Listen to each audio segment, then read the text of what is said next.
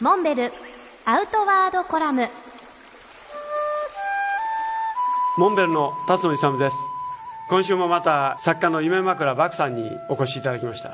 ずっと俳句のお話を聞いてちょっとこの間あのうちの奈良の家に来られた時にもうそのお話でね触発されましてね私もちょっと書いてみましたけどちょっと聞いていただけますか？伺います。あの漠さんとね 若草山の頂上からね奈良盆地をこう見下ろして南の方から飛鳥藤原平城そして京の都に移ろいでいくかつて古の奈良の都のね変遷を。あれはだからシルクロードじゃなくて都ロードとでも言うべきあの向かいには、ね、葛城とかあれ金剛葛城さらに耳なしそして大和三山ねずっと見えるわけですよ。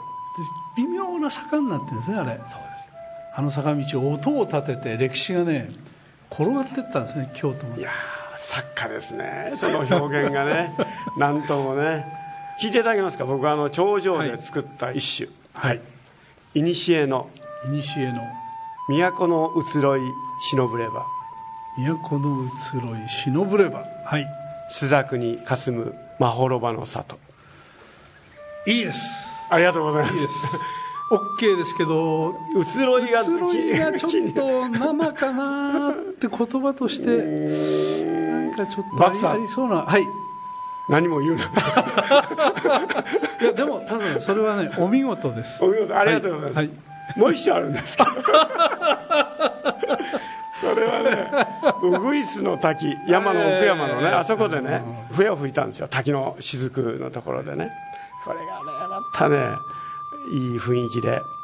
あそこは佐保川っていう川なんですよね、はい、佐保の背にウグイスさえずり水しぶき。笛の音しむる奈良の奥山。さっきの方はいいかな。ブー。はいわかりました。修行いたします。バクさんのやつもなんかちょっと聞きたいけどどうですか？また来週もう一回、はい、その辺のところ、はい、バクさんの作品はやっぱり聞いて、はい、僕は添削しますはい。わかりました、じゃあ添削をよろしくお願いします。じゃあよろしくお願いします、今日また夢枕バクさんにお越しいただきました。ありがとうございました、ありがとうございました